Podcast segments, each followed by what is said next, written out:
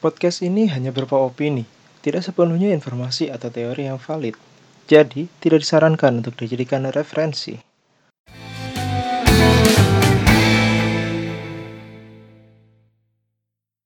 Balik lagi di podcast Top 6. It was a secret until we know it all.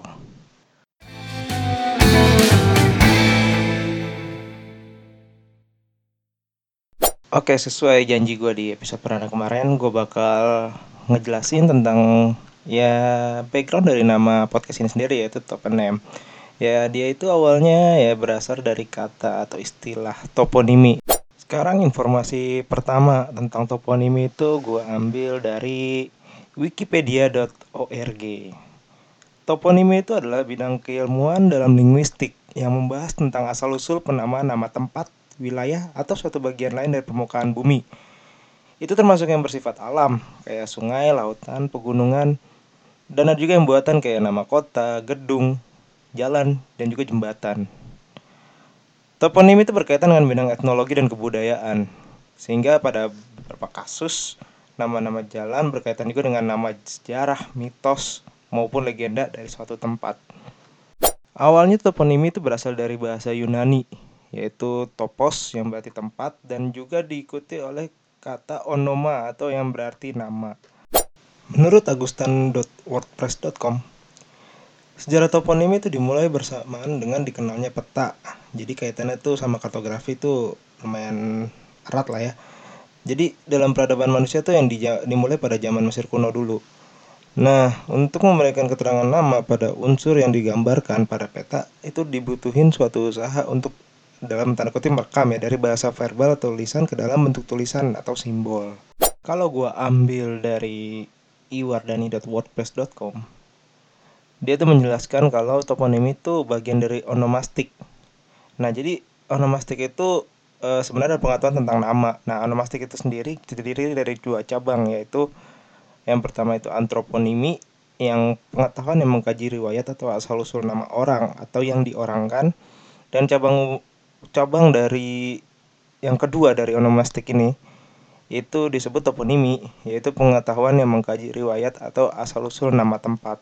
Nah, kalau dalam bahasa Inggris itu biasanya toponimi itu disebut dengan geographical names atau nama-nama geografis atau juga disebut dengan places name. Dan sementara itu dalam bahasa Indonesia biasanya dipakai istilah itu nama unsur geografi atau nama geografis atau juga disebut nama rupa bumi.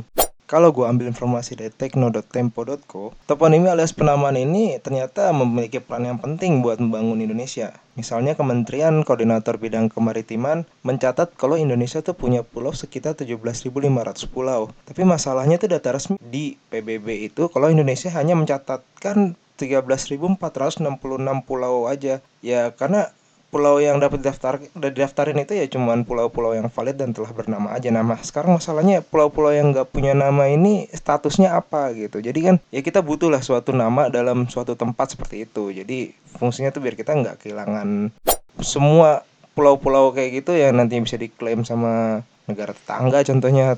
Nah, saat ini tuh PBB juga serius menangani perkara penamaan tempat ini. Ya, jadi dia tuh membentuk suatu badan khusus yang namanya tuh United Nations Group of Experts on Geographical Names atau disingkat UNGEGN. Nah, jadi itu setiap negara harus membuat daftar nama resmi dan baku sebagai acuan tunggal semua dokumen resmi serta dilengkapi dengan peta. Guru besar linguistik UI, Mutamia Lauder, itu dalam diskusinya yang digelar oleh Badan Informasi Geospasial dan juga Tempo di Kuningan Timur Kota Selatan waktu Jumat tanggal 26 Mei 2017, beliau mengatakan bahwa nama itu memberi kontribusi besar dan merupakan bagian yang penting dan berguna dalam kehidupan kita sehari-hari. Jadi nama itu memberi peran penting bagi eksistensi bangsa. Nah, berdasarkan hasil riset dari Computational Linguistics, menurut beliau tuh frekuensi kemunculan nama diri atau antroponimi dan nama tempat atau toponimi itu dalam surat kabar mencapai hingga 33,92 persen. Sehingga kata atau nama yang digunakan berulang kali itu secara berangsur berangsur-angsur tuh bakal menjadi keywords atau ya indikator isu dalam media yang kalau dikaji itu dapat digunakan sebagai alat untuk memahami persoalan bangsa. Contohnya ya, beliau tuh ngasih tahu, misal kata-kata yang terkait dengan keywords tersebut akan membentuk makna atau pencitraan. Contohnya kayak misalkan lumpur Sidoarjo yang telah melekat pada kota Sidoarjo. Jadi begitu.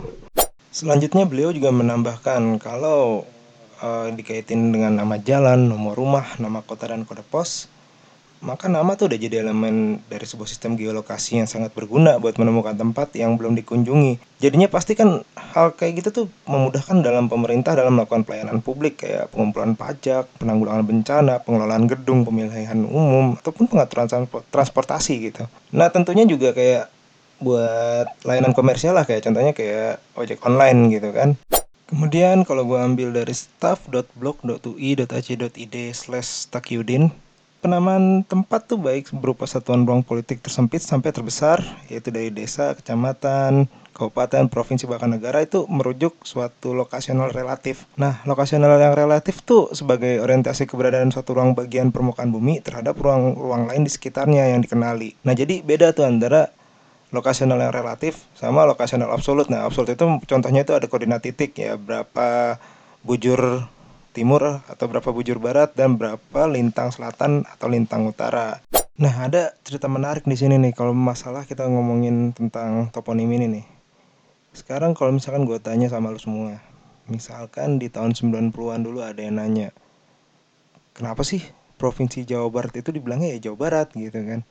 ya lu gampang bilang ya kan iya karena dia tuh paling barat dari pulau Jawa tapi coba kalau sekarang gue tanya sama lu kenapa dibilang Jawa Barat nah kalau dibilang paling barat kan nggak juga kan udah ada Banten. Nah itu dia makanya dalam pemilihan toponim itu emang harus difikirkan secara matang. Jadi harus nanti ke depannya itu bakal apa bakal ada perubahan atau ada pemekaran tuh bisa ya diantisipasi gitu kan. Ya di sini gue bukan mau maksa biar nama-nama daerah kayak gitu dirubah enggak ya. Karena gue juga nggak punya otoritas atau kemampuan atau power untuk itu. Cuman ini yang buat lulus semua nantinya yang mungkin nanti bekerja di pemerintahan itu atau mungkin sekarang lu sedang bekerja di pemerintahan lu bisa ngasih masukan ke atasan lu. Ya dalam menentukan nama tempat atau bahkan nama apa pun tuh kita harus mikir juga ke depannya tuh. Kalau misalkan dia ada penambahan ada pemekaran ataukah perubahan-perubahan yang dalam waktu jangka panjang. Nah lo tuh harus siap gitu. Harus ada plan B-nya apa nih kalau tiba-tiba terjadi suatu situasional gitu. Apakah dia berubah jadi nama A atau nama B yang di mana itu kan nanti sudah jadi brand dalam suatu entah itu nama tempat lu atau nama daerah lu atau mungkin ya nama produk bisa juga. Kalau misalkan lu bekerja di bidang komersial kayak gitu sih. Ya mungkin itu aja. Sedikit informasi dan sedikit opini dari gue tentang arti istilah toponimi.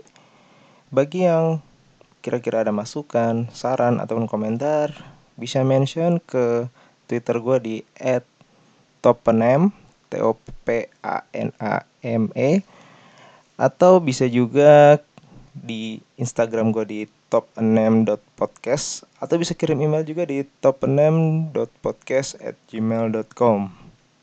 Oh iya, gue juga mau ngasih tahu satu hal lagi. Lo bisa lihat ada angka di dalam tanda kurung di belakang judul itu contohnya kalau yang sekarang ini in the name of toponimi dalam kurung satu itu maksudnya ini penjelasan pertama tentang toponimi. Nanti setiap episode belakangnya juga seperti itu. Berarti nanti ada sedikit informasi atau opini berikutnya di episode selanjutnya gitu. Toponimi dalam kurung dua contohnya dan seterusnya begitu. Sekian dari gua podcast top 6 it was a secret until we know it all